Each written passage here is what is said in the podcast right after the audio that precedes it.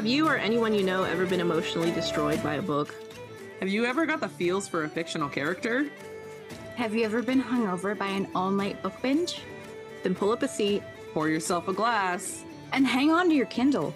This is Drinking Ink.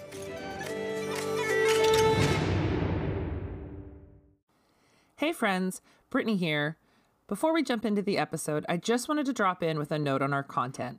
While books are for everyone, this podcast was created for adult audiences only.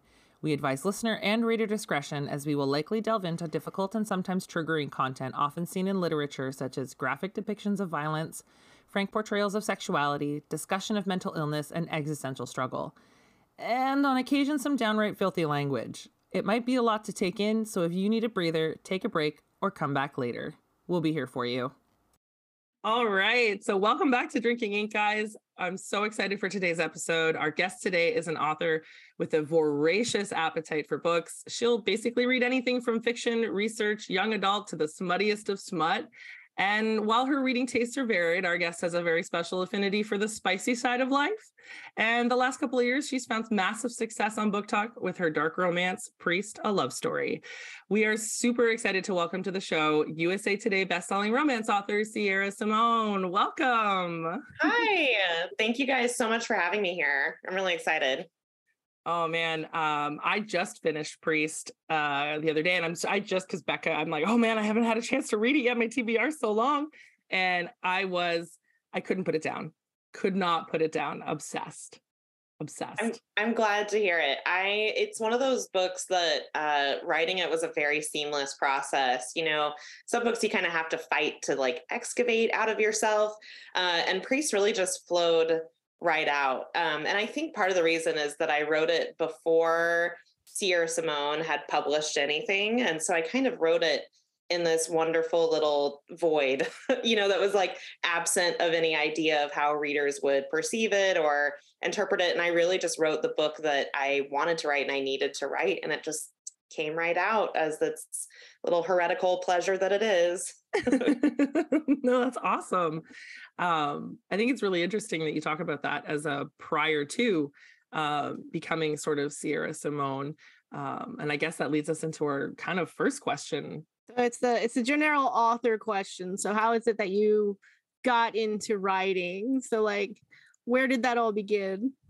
Um, so I I mean I've always wanted to be a writer, but the kind of writer I've always wanted to be has has changed. And so uh, well, very early on, I wanted to be a nun, but as you can see, that didn't that didn't work out. Um, but when I finally accepted that uh, the nun life was not for me, I kind of toyed around with maybe I want to be a theologian, maybe I want to be a journalist. Uh, and then I found out how much journalists make, and I was like, "Oh no, I I would rather have health insurance."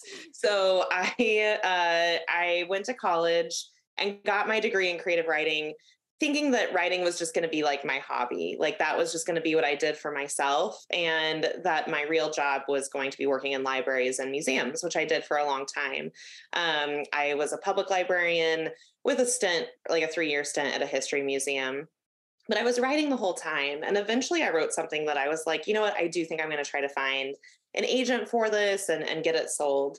And so my first book sold to a New York publisher in 2012, and it was a young adult dystopian book under a different name. And I was pretty young. I was like 24, 25, and I was brand new to publishing. And I was definitely brand new to the idea of like advocating for my own ideas because I am a cancer. And so I'm like, oh, if you say that this is bad, then it must be bad. I'll just go crawl into my hole now and die. Uh, will that make you happy? And so I uh, really hadn't grown any sort of muscles uh, in that sense and so I found the publishing process to be kind of tricky um, in terms of, you know, steering the book in the way that I wanted, but also in talking about like what I wanted to write next. My publisher and I had very different visions of what should come next.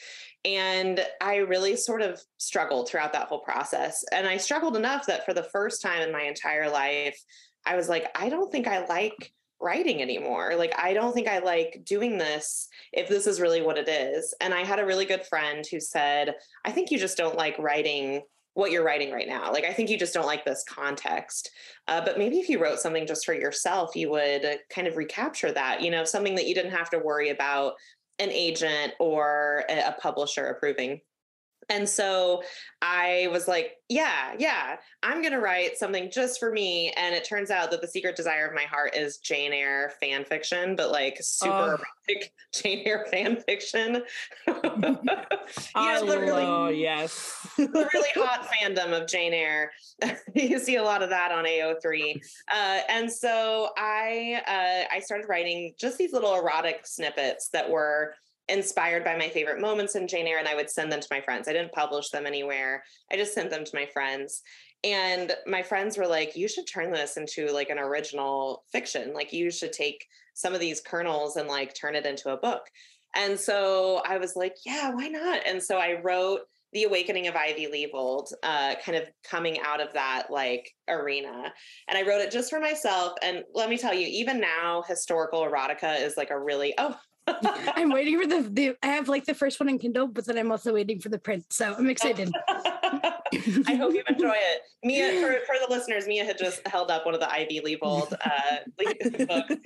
Um, and I had so much fun writing that nasty, nasty Victorian man, uh, Mr. Markham, that I was like, oh, I do love writing. I think I just really like writing um, when boning is on the table. I think this has been my calling all along. And so that was sort of how the Sierra Simone name came to be because I was like, I'm not going to bother trying to get an agent to sell this. I don't think publishers are going to want it. And I'm just going to start a pen name and throw it up, you know, and then whatever happens, happens. I don't really care because I got what I needed out of this, which was to rediscover why I liked writing. Uh, but I made myself a promise when I made the Sierra Simone pen name and that promise was that I was never going to write something that I didn't want to write. That I was never going to find myself in a situation where I was trying to please like a group of outside people with ideas that just weren't organic to what I liked to think about. And so that is sort of like kind of a promise that I've kept to myself. So over the 7 years that Sierra has been in existence, I've only written things that I really want to write, which is like a dream job. That is so cool so cool and i find it really interesting that you mentioned journalism as kind of your lead into to the writing world because while i was doing research for this interview i noticed in your bio that you have um, uh, a like or love of bill bryson specifically in the audio sphere and i'm very curious as to what that's about I mean, doesn't everyone love Bill Bryson? Uh, so, for anyone who hasn't listened to Bill Bryson, he is an American who's lived abroad in England for like 30 years, um, and he was a journalist for a long time. Uh, and he also wrote a series of really great, um, I don't know what to call it. It's not really narrative nonfiction, but nonfiction books about traveling through uh, England. It's called Notes from a Small Island. He also wrote a really fun one about walking the Appalachian Trail with this absolute mess of a human named Katz. Uh, and gosh, what is that called? A Walk in the Woods. That's what it's called. They made a movie out of it with uh, Robert Redford. Um, and I just find him to be so effortlessly charming and clever. And, but also very interested in quirky details, which is kind of how I am as well. And so when he is thinking about a landscape or history, he's always zooming into these really interesting stories. And I find even when you're writing fiction, having that ability to sort of zoom in when you're writing a setting, for example, if I'm writing a church, right? Like if I'm writing St. Margaret's in the Priest series, like it's kind of hard for a reader to hold the image of an entire big room in their head with all of its details and all of its depth. But if you can kind of zoom in and then be like, well, this is the dusty piano that hasn't been played in three months, or this is the old confessional that we keep meaning to rip out, but there's not the budget for it. It really gives the reader an opportunity to kind of have that cinematic vision in their head without having to strain their imagination to hold an entire thing in their head while they're reading. Yeah, that when you put it in that frame when you and you frame it in that perspective it's eh, it's unique when you find an author who's able to kind of pick out those details and i think that's what makes really good literature stand out like specifically when like there were there were moments in priest mice that i myself found i was like that is like i was like i did never intended to view mm. something in that particular way and it was whether it was an innocuous or was something in one of the spicier scenes i found that really super interesting So, what are you reading right now? Just, just curious to know. well, um, I am reading a book called Before I Let Go by Kennedy Ryan. And it is uh, this stunning i the way it feels to read is it feels like you're reading like a living heartbeat i mean it is just like the prose is gorgeous and these characters mm-hmm. are so vivid but basically the premise is that it's a divorced couple who still co-own a restaurant together and they're still co-parenting their children together and it turns out that there is still a little bit of a spark between them and you know what do you do mm-hmm. if there's a spark you gotta you gotta just one night it you gotta bang it out and then get it out of your system right mm-hmm. and that always works really well in romances always oh oh it's so well i love those kind of like second chance romances where it's like you had a bad run or like you had a run it went bad and then like you get back together. I, I like it. They're just they're so I, sweet. There's something really powerful, I think, about a second chance romance because you're able to bring so much history to the table with this couple. And I really I have this weird little like kink that I love where I love it where one character has done just something awful to the other character. You know, like they have just done something so crappy that when you start reading it, you're like, there's no way there's no way that you can convince me that these two people are meant to be together and that they're going to be happy. And then it's like, you know, I feel like it's just setting this big challenge on the table. And then when mm-hmm. authors pull it off, oh, it just it feels so good. It's the best. I love it. The payoff is something special for sure. Yeah.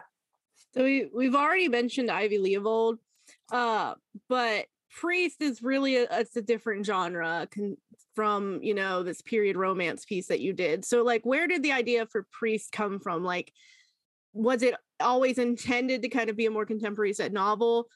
Did you find a struggle when you go from like writing a period novel to contemporary? Like how how did you make that switch? Well i think it's very easy if you have a broken brain like i do because in my brain there was not um it didn't actually feel too much like a like a switch in writerly voice. Uh, even though it is, I mean, and objectively it is, and it is a different genre. But for me, the internal pressure to write priest, by which I mean sort of the the way that I was preoccupied with it, superseded any sort of craft concerns that might have popped up.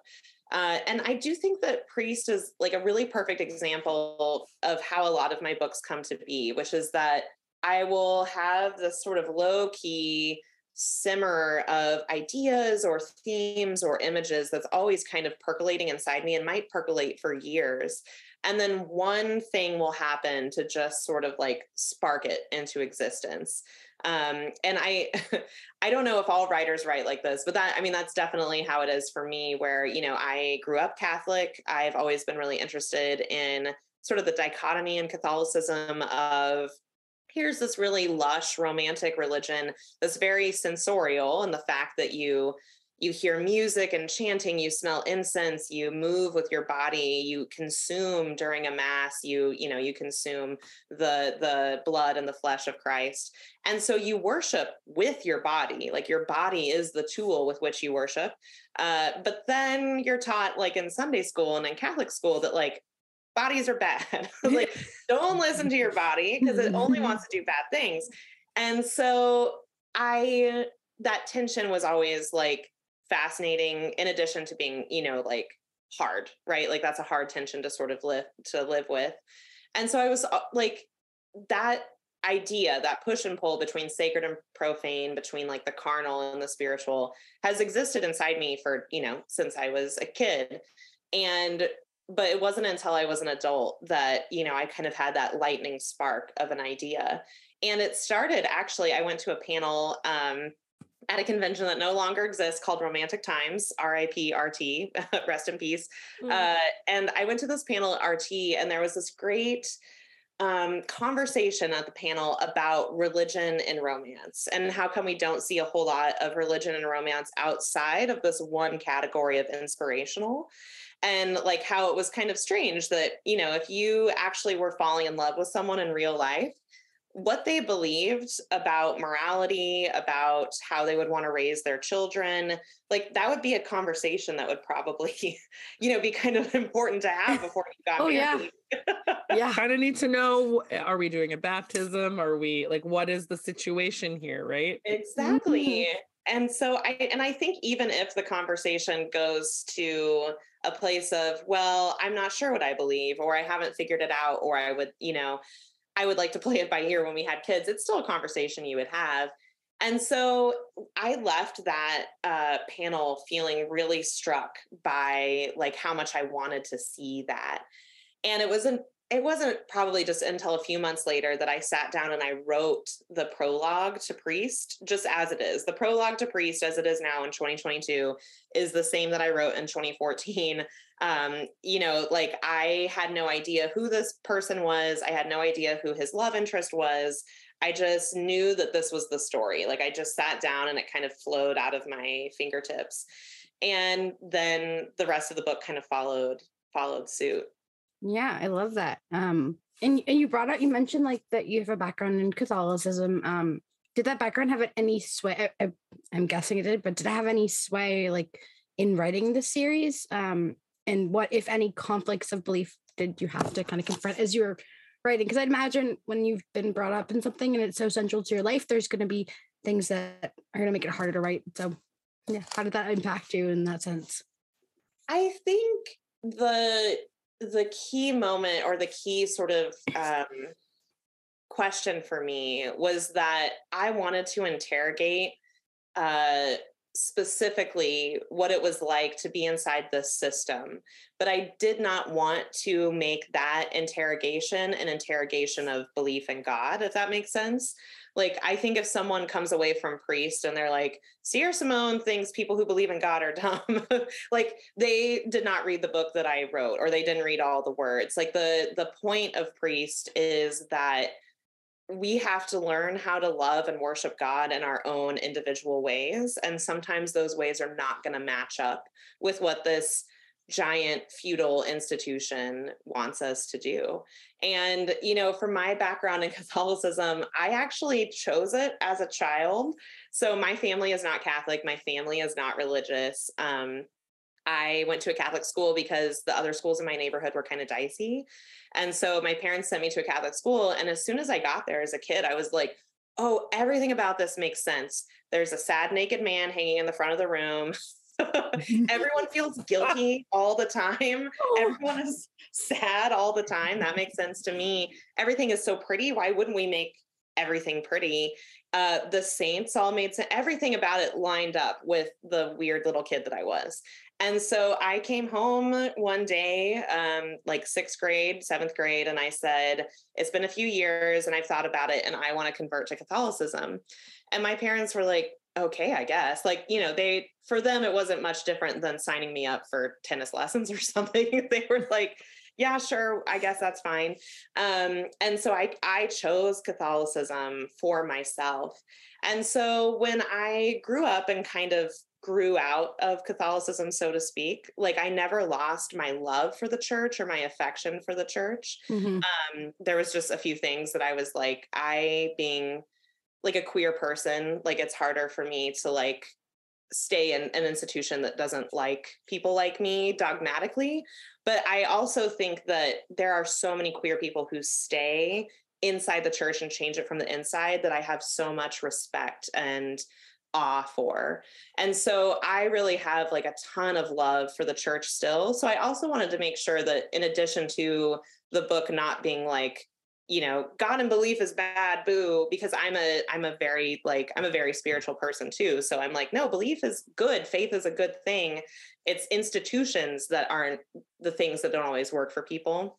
But I also wanted to make sure that my affection for the church, you know, kind of shone through. Like I love the ritual. I love the tradition. I love the weird little corners of the Catholic faith where there's a friar from Spain in the 1600s that you can pray to if you're scared of flying on airplanes. You know, like I love that stuff. And so I wanted that love to come through the book as well. I, I, I think that was really evident. My personal background was uh, I was baptized and raised Roman Catholic, and then I converted to Protestantness in my teens, and then I too stepped away from the church for um, disagreements in terms of the institutional rules. And there were like your description, that was one thing I found super um what's the right word for it? Engaging about your writing was that it never felt like you were dissing the church. It never felt mm-hmm. like you were talking down about God or from a level of superiority of like God is better than other religions. Like it really did feel like an exploration of sorts.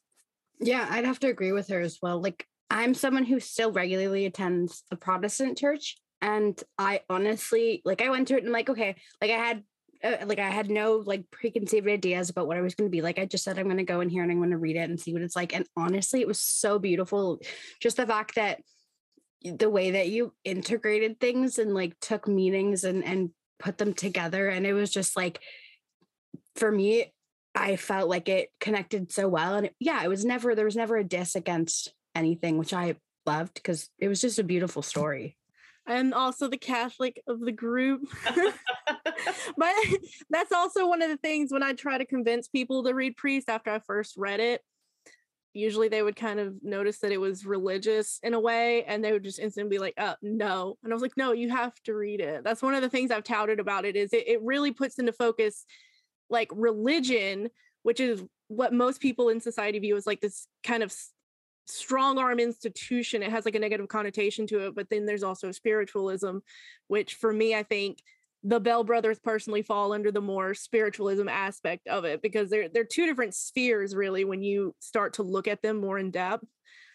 Um, and saying that I'm a Catholic, I actually read Priest back in April on Easter weekend. I didn't think it through. Not only that, but on oh, please tell her the story, Bella. tell her the story. Tell her the story.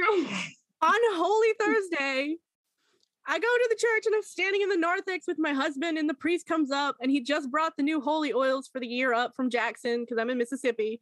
And he's like, Will you carry these into the church? And I oh had just I had just that day read the holy oil scene. And I I looked him dead in his eye and I'm like, please don't make me do this. so I had to carry in the holy oil.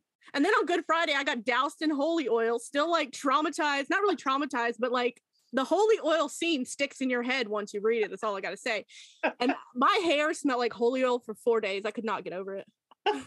You're very immersed. This is like a 4D oh, reading experience. Yeah. I don't know why I didn't think about that beforehand. But considering all that, would would you personally consider Priest to be in that category of like taboo romance? And like why or why not? I think so. I mean, I think I think uh, it is objectively a taboo romance if we define taboo as um, a genre that pushes, like, interrogates boundaries. I guess uh, that's kind of looking for what a happily ever after looks like in the liminal spaces between what's acceptable and what's not. Uh, and so I, I'm really drawn to stories where sort of we're kind of pushing the limits of morality, so to speak, where we're kind of, I mean, that's true in Ivy Leavold, it's true uh, in my Thorn Chapel series and my American Queen series. Like, I really like kind of testing the limits of morality and love. Um, but I do think that I, I hope that in the Priest series or any of my other books that nothing is like um a gimmick because i do think that there can be some taboo romances that are sort of using something shocking as like a as a gimmick you know so to speak so it's like here's here it is for shock value you know like I fell in love with my step uncle. But then when you get into the book, there's no depth to the characters and there's no really examining what it means. It's all sort of for that shock value. And so I really think that a successful taboo romance really sort of puts its money where its mouth is and says, okay, like, here are these two people and they're really in this situation like what complexity and depth is going to come out of these two people in this premise um, and I, I think that ultimately it probably makes for a, a more engaging read than something that's just you know like you know, my psychiatrist wants to have sex with me or whatever. yeah. Oh gosh. Something a little deeper than surface, you know? right, So right. It's like clickbait, but for books. yes, yeah. And you know, I think that that's true with all it's really true with all romances, right? Like that if you pick up a book because you're like, all right, uh, single dad, small town, and then you barely hear anything about the town and you barely see the kid on the page, it doesn't really feel like a single dad, small town. It was just some words that they put in the blurb to get you to buy the book. And so I think that like you really want the book to give you what it promised in the beginning. hmm And going kind of going off of like that whole idea of of taboo romances. Um, so so your book Priest has a content warning in it. Um, so based on that, how do you personally feel about content or trigger warnings? So I, I really, you know, my my thinking on this has evolved, and I'm sure it will evolve further. And so, you know, there might be some evolution from what I say today to, you know, in a year or two right now. But I personally have about four things that I really feel like it's important to let readers know um, going in. Uh, and that is uh, talk of suicide or suicidal ideation. Um, that's something that is in my personal history and it's something in my family history. Um, and uh, anything kind of getting close to intimate partner violence, uh, sexual assault, um, or anything that we might put under the umbrella of like a hate crime. And so I I think that those four arenas are sort of things that it really might be hard for a reader to encounter that uh, in, in a pretty decent chunk of readers. And so I want them to be informed. Personally, for me, I like, you know, I have depression and anxiety in my past, for example. I actually really crave narratives that uh, engage with those topics. And so for me, when I see a content warning about that, it's just confirming like okay this is a narrative i think that might be good for me but it does allow me to be like i'm not sure how the author is going to deal with it. I might brace a little bit. Mhm. um, but i do think that there are some things that are a little bit more granular that i i don't know that it's always an author's job to warn about because it might not be something that it occurs to an author to warn about. So for example i've seen content warnings for like a dead pet um, and like a pet dying on the page. Mhm. And for me, that's something that would not occur to me uh, to put in, but it might be something that is hard for other people, uh, which is why I think that's a real service that reviewers can bring to the table. Mhm. Is that, you know, reviewers can say, hey, just so you know, there is, you know, discussion of the foster system or something like that Mhm. uh, that wouldn't necessarily occur to me. The other thing that I do try to do is I do try my content warnings. Um, for Priest, it was difficult because of the way the story is structured, but in Saint, for example, I will actually say, you know, most of this discussion is kind of heavy hitting in chapter whatever, and you can Mhm. skip chapter whatever and then kind of infer what's going to happen from later on. But it, the reason why this is such a interesting and hard conversation i think is because i write taboo romance so like i Mhm. do write things that are going to push people's boundaries on purpose like i because i am asking challenging questions and so i'm constantly sort of trying to unspool how can i take care of people in a way that's responsible as a storyteller but also be true to myself and Mhm. write like super wacky shit Well, and I think that's fair. I mean, right? Like you can't know that something is going to necessarily be triggering triggering until you're told, right? Like that's not something that necessarily you're going to know just through the process. So you make a really good point there about reviewers being kind of um, a stopgap yeah to kind of fill those gaps in when maybe it has been missed or hasn't been mentioned, which Yeah. is is really cool. And kind of one of the things that I like I have never really I've just started getting into the the taboo romance sphere and one of the things that really like was the first time I kind of had to like stop for a second and like put the book down and think for a minute was um I believe it was what page 192 and it was while um Tyler and Poppy, it was the altar scene. And she, it was right after the altar scene where they're having a conversation about how he, she was asking him to give her something and he was unwilling or afraid to. And they were discussing consent essentially at, at its core. And one of the things that I like, I got major Dom vibes from Tyler Bell, like soft Dom vibes, which I was living for. But Poppy had said that she felt unbreakable during rough sex. And so, and I, I when I read that, I was like, that is such an interesting idea that, you know, it's not the she brings up the context of like i'm not broken because i like rough sex. I'm not emotionally damaged because i like it rough. You know so where the idea of presenting this particular kind of kink from a women's perspective as a means to represent them feeling strong as a person because it's usually something that's shown as a flaw in a woman's psyche i found extremely interesting and i just wanted to get your perspective on that well um I think that that is uh, something that I am really interested in is the sort of uh, what we conceive of as strength and particularly in women and then also the sort of craving that our culture has to pathologize anything that women crave. And so you know when a woman craves chocolate right? There's sort of an immediate conversation about like well are you craving it because you're stressed and you're not taking care of yourself and you're not taking care of your body? You know if you crave um i don't know if you revenge procrastinate before bed then it's a symptom that you're not having a good enough work life balance. And so there's this sort of urge i think for us to contain and categorize what women desire um and and i would actually open up to like lots of people, like basically everyone except for cis men, we really want to categorize and contain their desire and make it make sense to us by labeling it. So clearly if a woman wants you know rough sex then maybe there's trauma that she hasn't explored. She should go to therapy. She should only want things that are sort of deemed you know healthy. Uh, and i think that this conversation kind of runs into some interesting places because a lot of times there's sort of this like um, like feminist kind of veneer over that right? Like a real feminist only has sex with the lights on while she's on top or something. I don't know and uh, and I think that it is um, it's backlash right from centuries of women not being able to have sex on their own terms with agency. And so the backlash is good, right? Like we should constantly be pushing for agency. But what agency means is that then people are allowed to freely choose what gets them off.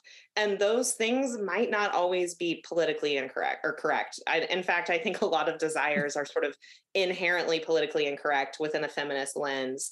Um, and maybe that is part of culture, but also, like, I don't think it's the response of any one person or character to change centuries of bad sex for marginalized people and women. So yeah, I think like I I always find it kind of um not like a hot button issue, but I do feel like there is this interesting sort of moral policing, but it's like a sort of but it's for women, so that makes it okay. You know, like it's women telling other women that they shouldn't want this, so that makes it okay. Mm-hmm. Um, that's going on. I, it's I, yeah, I don't know. It's not me, so I'm like, whatever. My character, whatever I want them to. no, that that's a. I really appreciate that perspective. Like I said, that scene was like the first time I had to like I had never thought about it like that before. And it really, I was like, wow, I, I just, I really appreciated your perspective. Mm-hmm.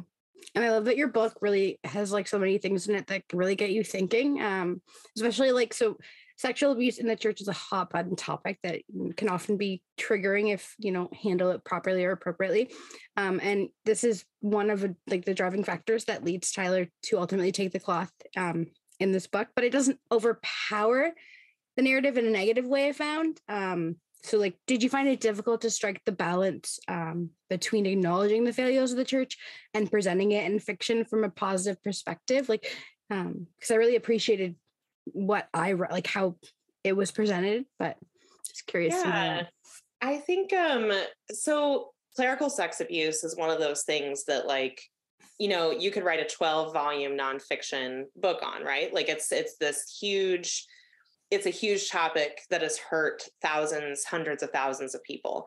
And so I knew going into Priest that I was writing in, in a contemporary Catholic context, and it was very difficult for me to imagine not addressing that i guess or or pretending it away. And so i don't want to make it sound like addressing it like you know i have essays in the middle of the book. Um, but it's part of the environment it's part of the mm-hmm. context mm-hmm. um, but i think that i also wanted to I wanted to kind of uh, explore around the edges of like, what does it look like to try to make that better from the inside? Mm-hmm. Like, who, what would it look like if someone was like, this is bad? And instead of it making me distance myself, I want to go make it better. Like I want to be someone who's there making things better and and standing for my community, especially because in Tyler's situation, it has hurt his family directly. Um, and so I kind of wanted to like explore that, but I also knew that there was no way that one sexy book was going to yeah. sort of encompass this giant topic. And so for me, I sort of approached it like it is as much of the setting as the confessional or the pews or the linoleum basement where they have pancake breakfast like it's as much as the setting of as either as either of these but i wouldn't ask one character to fix the problem entirely right like mm-hmm. we can only sort of fix the ground on which we stand you know and all of us, right? Like we're responsible for making our corner of the world better. And sometimes we reach for more, right? Like some mm-hmm. people are Greta Thunbergs and they're like, I'm going to save the, my corner is the whole world. Yeah. And yeah. for some of us, our corner is running, you know, the PTA at our school. Um, so for Tyler's story in his corner, he is making his corner of the world better. Mm-hmm. Uh, and I think I also, this goes for all genre fiction, but I think if you write genre fiction, you know that you have more than one book inside of you. And that really takes the pressure off in a lot of ways. So mm-hmm. I think if mm-hmm. you're someone who's like, I've got one great American novel inside of me, and I and that's it. Like I got my one magnum opus that I'm going to work on for 15 mm-hmm. years, and that's all I ever get to say. Uh, there's a lot of pressure on yeah. that. Book. But if you know that you're going to write 20 or 30 books in a lifetime, then it kind of like lets up the pressure. Like if I mm-hmm. find questions in Priest as as I'm writing, well then maybe I'll write another book. I'll write Sinner. And then the questions that I find in Sinner, I will explore more in Saint and so on and so forth. Mm-hmm. Yeah, it, it, it was really beautiful just how you made it so it wasn't like beating a dead horse the whole idea of it, but it was acknowledged enough that it was present like it was prevalent but not too prevalent which i really appreciated but um i noticed in chapter 24 of the book so tyler breaks the fourth wall to tell the reader um, that he doesn't get over his breakup right away um, which is really i found really refreshing um, like a refreshing male-centered perspective at like a take on that um, and so how difficult was this to write it like being a female r- r- writer um, writing from a male-centered perspective like like how was it to try to internally or externalize this internal struggle that so many have? Yeah, I um well from like a nerdy uh academic perspective, I do think that typically um it is easier for people from like a non-dominant position of power in a culture to write to the dominant voice. So, like most of us going to school, we had to read literature written by men. We had to, you know, watch men talk about things. And so you're just sort of presented with the the male voice as sort of the default voice.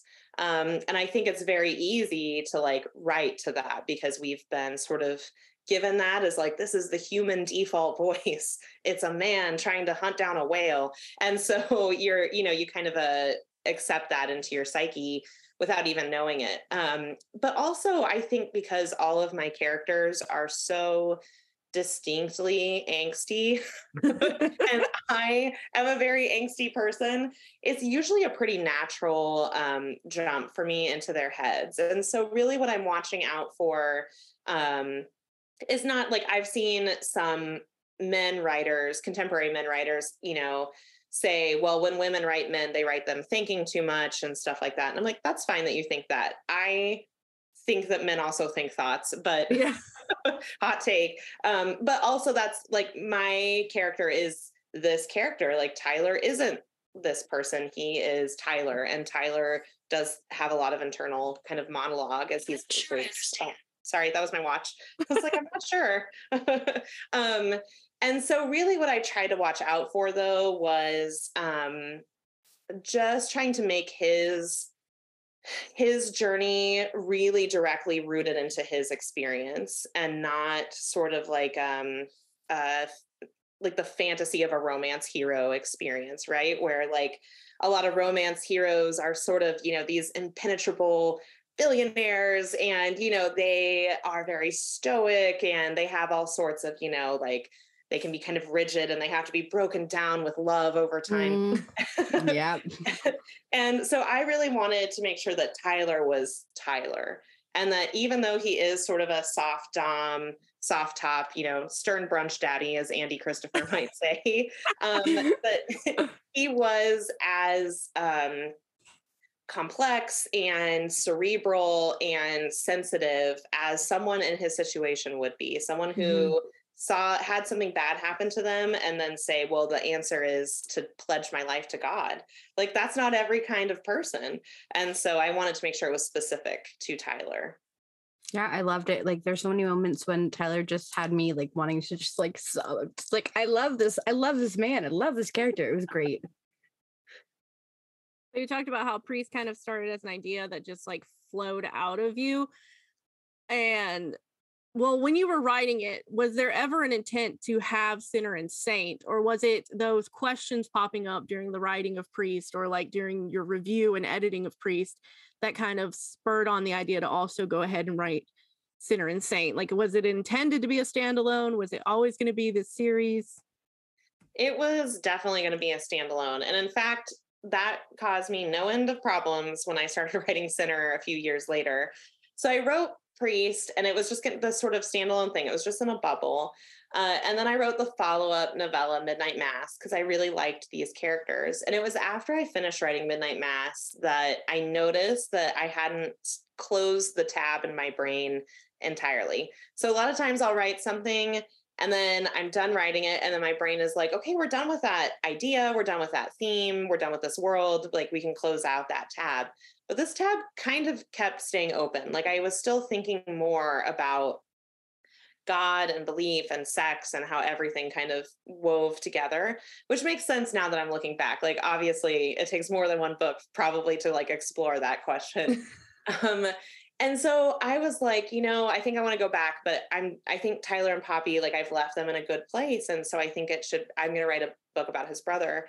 So I went back to Priest and I was like, okay, here's the brother on the page. What did I say about him? Okay, he's tall and he's a billionaire and he likes strippers. Great. like very now, deep. yeah, very deep. So I just have this dirt bag that I have to write like a whole book about. How am I going to write about this dirt bag? And it actually ended up being really like even though it was such a headache at first because I was like I I don't know how I can turn this dirt bag into a hero it helped me conceive of the way that I write almost all of my characters now, which is that I will think of two points, like two data points about their character that are as far apart as I can make them. So in Sean Bell's case, it's he is a dirtbag who likes strippers. That's one data point. and then the other data point is that he reads romance novels aloud to his mom while she's getting chemotherapy infusions at the hospital and he's actually sort of started this informal book club where all the people in the infusion room every thursday you know every third thursday or whatever listen to him reading romance novels aloud. So we have our you know like strippers started a book club with his mom and is like a total mama's boy. And so then i take these two data points that are so far apart and i start trying to map the area in between. How can these two really really different things come out of the same character how can i make it all like make sense and i find through that process of mapping that i am able to sort of cartograph a character that i'm really interested in that is pretty three-dimensional and complex because he's not you know, if you take any writing class, the first thing they'll tell you is that your characters have to behave consistently, that they have to be consistent people. But real people aren't actually that consistent. Consistent? Yeah. And so it's interesting to me to try to find the layers of a person that would allow them to act inconsistently, but it's still all coming from the same person, believably. That was, yeah, that's a super interesting way to like frame the character. And I guess in terms of like a narrative structure too, it kind of helps you maybe build and structure how that character is maybe going to progress and grow over the course of whatever the arc of your story is going to be. And I found that it was really interesting when you start Priest, Tyler is in one place. And when you end Priest, he's in a completely different place from an emotional point, from a spiritual point, all of it. And what I found really refreshing was that it's a happily ever after, but it doesn't end like most happily ever afters do. Um, you know, in a traditional romance, you have like couple comes together, they have a nice little time, couple breaks up, they have their own separate time, and then couple comes back together because someone is back trying to win the other person back through their wrongs. Where what you see in Priest is that, you know, Poppy and Tyler Bell go their separate ways.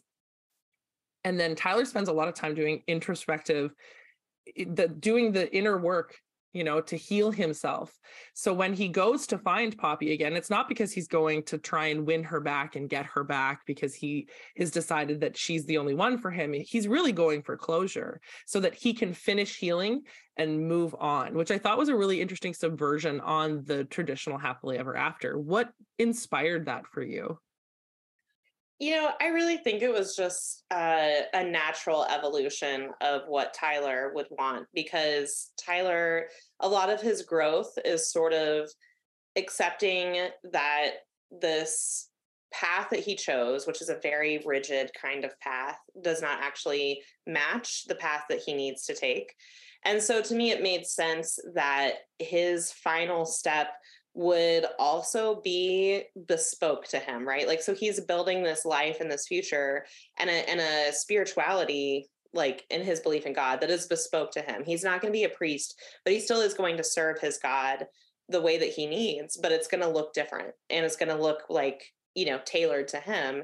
And I think that I wanted the ending to kind of reflect that too. It's very tailored specifically to who Tyler and Poppy are um, but I also think that Tyler is just such a like good person, which is funny to say about someone who like bangs someone on his altar, but like he is a generally like genuinely good person, very moral. And for him, forgiveness and honesty and transparency was always going to be before any sort of selfish need to like reclaim someone. Yeah. Well, and I feel like going back to that consistency point, it felt very consistent with what we have seen Tyler do over the book, right? Like that that internal monologue, that introspection, that that reflection piece has always been a p- part of who he was. So I was I was not I was surprised because it was an interesting take on the on the ending, but I wasn't surprised that he was the one that was doing it because it just felt right. Now, on the topic of consistency, this is we're a little we're a little confused because in Priest, there are four Bell brothers, and we only have three Bell brother books. What happened to Ryan? Ryan's on the docket. All right. The baby Bell, he's on the docket. Um, so yes, yeah, so there is Priest, that's Tyler. There is Sinner, that's Sean Bell. He's the oldest. He's sort of the you know, the the dad's still around, but he's sort of the patriarch. He's like the bossy older brother. Um, and then there's Aiden, who's just like a giant mess of a person. He's insane. Uh, and then there's Ryan. And Ryan is he's the baby Bell. He's in high school in Priest. Uh, and then you get a little bit of a mention of him in Sinner. You know, Sean talks about him being in college. And then uh, in Saint, they he's kind of at the end of his college career and uh, is just a catastrophe as well. They're like he's probably in a pile of cheerleaders and apple bongs right now. So I would say Ryan, in sort of archetype sense, is closest to Sean. Uh, he might be a little bit of an adorable dirtbag, uh, but hopefully in a good way. So his book will be the next coming in the Priest series. Uh, I'm kind of on like a three year schedule with these. So I think it'll probably be let's see, Saint came out in 2021. So I think it'll probably be like 2024. Uh, and then the very last book in the Priest series will be uh, Father Jordan Brady, who is Father Bell's confessor. Oh, I'm so excited for that because he was such an interesting and unique. I was like, I want to know more about this man. Yes, he does. He has a cameo uh, in, well, he actually has cameos in a lot of places, but his biggest cameo is in Saint. He's just shows up in France looking like a model priest um because he's so polished and handsome. Uh and so but he, i'm saving him for last because i mention in priest i make this sort of offhand comment that he talks to angels. And this is like this is an example of me writing a standalone being like i'll just write whatever whatever and then having to deal with the consequences of it. So i accidentally wrote this mystic character. So i'm kind of like i don't know how i'm going to get inside of his head exactly because i I'm not a mystic myself, but I am excited to write it and hopefully it'll be very sexy. Oh, that's we with bated breath. bated I'm breath. so excited now, even more so. Talking about all the Bell brothers and their stories. Um, who, as the writer, which one is your favorite of the Bell brothers? Well, you know, you're not supposed to pick favorites of your children, but I, I think that Sean is actually my favorite. Um, Aiden is the most like me. And so Saint was like a really gorgeous book to write because I was able to give fictional me this like journey through like lavender, drinking craft beer, and all that stuff. Um, but Sean is almost the exact opposite of me. And he just has so much voice that he, writing him is effortless. Even when he's making cameos in other books, like when he's, you know, kind of showing up in Saint to give Aiden a hard time, he's so himself that writing him is just so easy and fun. Um, and he's not like most of the heroes I write, because most of the heroes I write, you know, because I write taboo romance, I do kind of like to skew towards people who are good, who just found themselves, you know, falling in love with their best friend's wife or whatever, you know, like, mm-hmm. and that, cause to me, that makes it interesting. Cause like, you know, if you're a creepazoid and you fall in love with your best friend's wife, like, okay, well, that seems like that's not a very interesting story.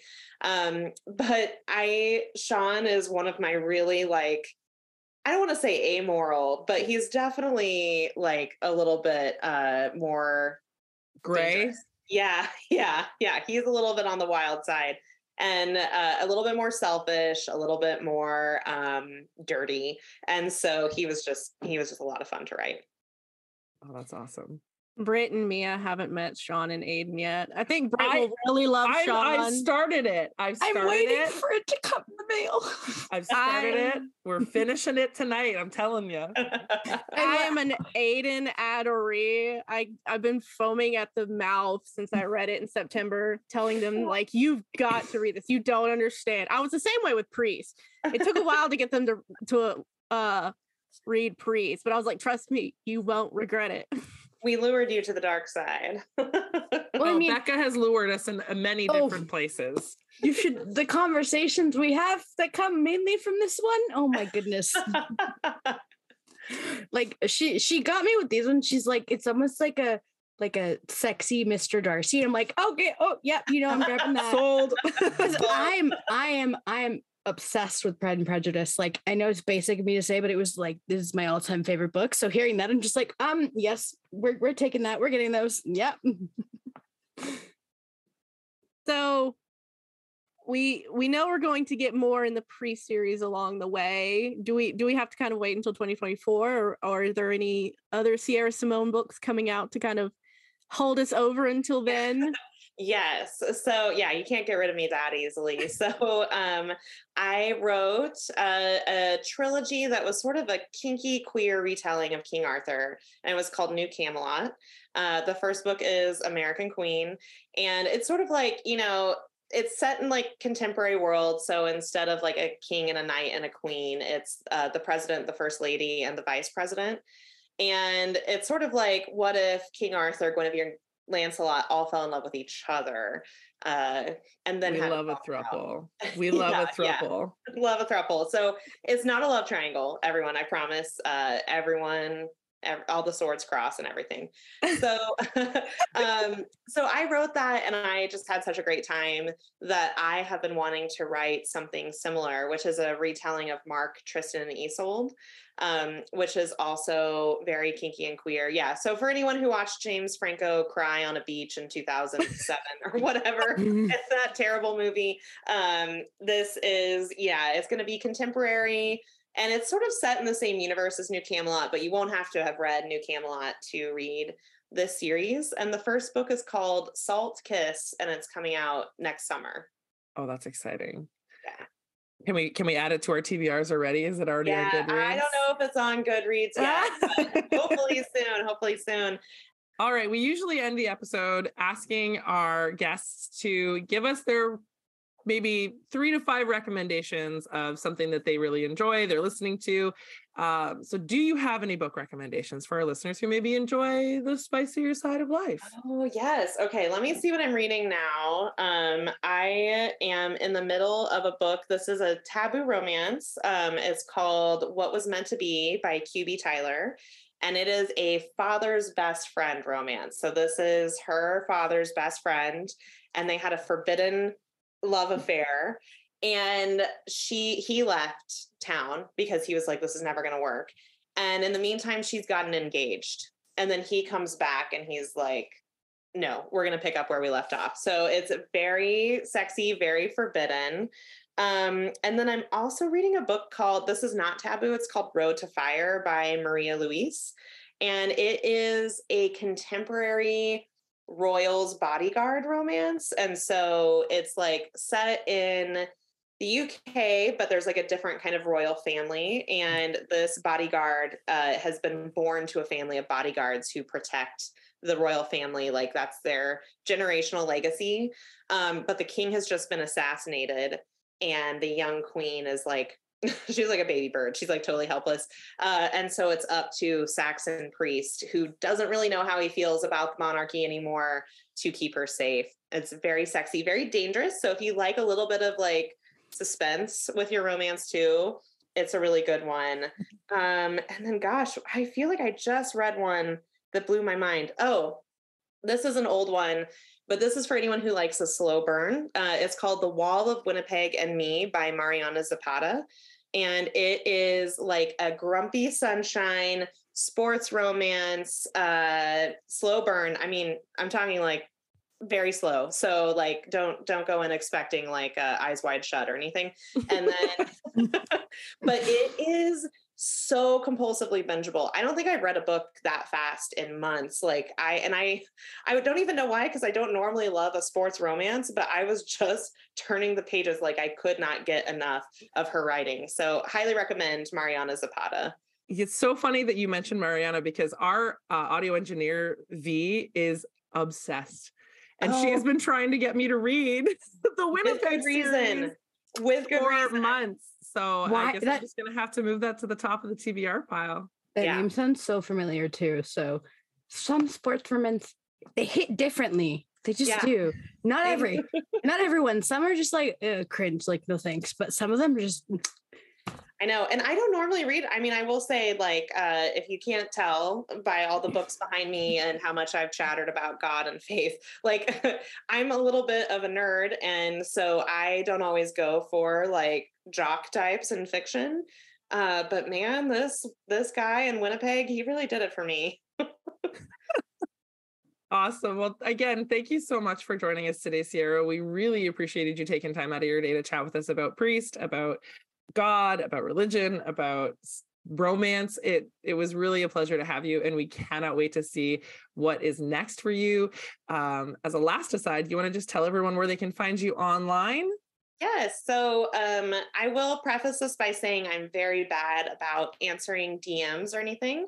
So if you ever have any questions or just want to say hi, the best way to get to me is by my email. It's the Sierra Simone at gmail.com. Uh, I am also bad at answering my email, but I do eventually get to them. So it might be a year, but I'll get to them, unlike my Instagram DMs, which I've just sort of like left to the wolves. Um, but I do use my Instagram account uh, to post on. So you can find me there at the Sierra Simone. Uh, I'm also on Facebook. And if you are a fan, I have a Facebook fan group called The Lambs, Sierra Simone's Lambs, where you can go in and, you know, people will post like, here's what I think Father Bell would look like without a shirt, you know, those kind of things. I love it. the best things. Those- the- oh. Awesome. Well, we'll make sure to put those in the show notes. I hope you have yourself a wonderful evening. Thank you again for hanging out with us. And I'll see you, fabulous ladies, next week. yeah, thanks for having me. Want more from the bookish bitches? Follow us on TikTok at Drinking Ink Pod Official for updates regarding our newest episodes, releases, and behind the scenes chaos, or send us an email at drinkinginkpodcast at gmail.com. You can find us on all streaming platforms like Amazon Music, Apple Podcasts, and Spotify. You can also follow our hosts on their personal accounts located in the show notes, along with recommended reading lists and all the books we mentioned in today's episode. Stay thirsty, friends.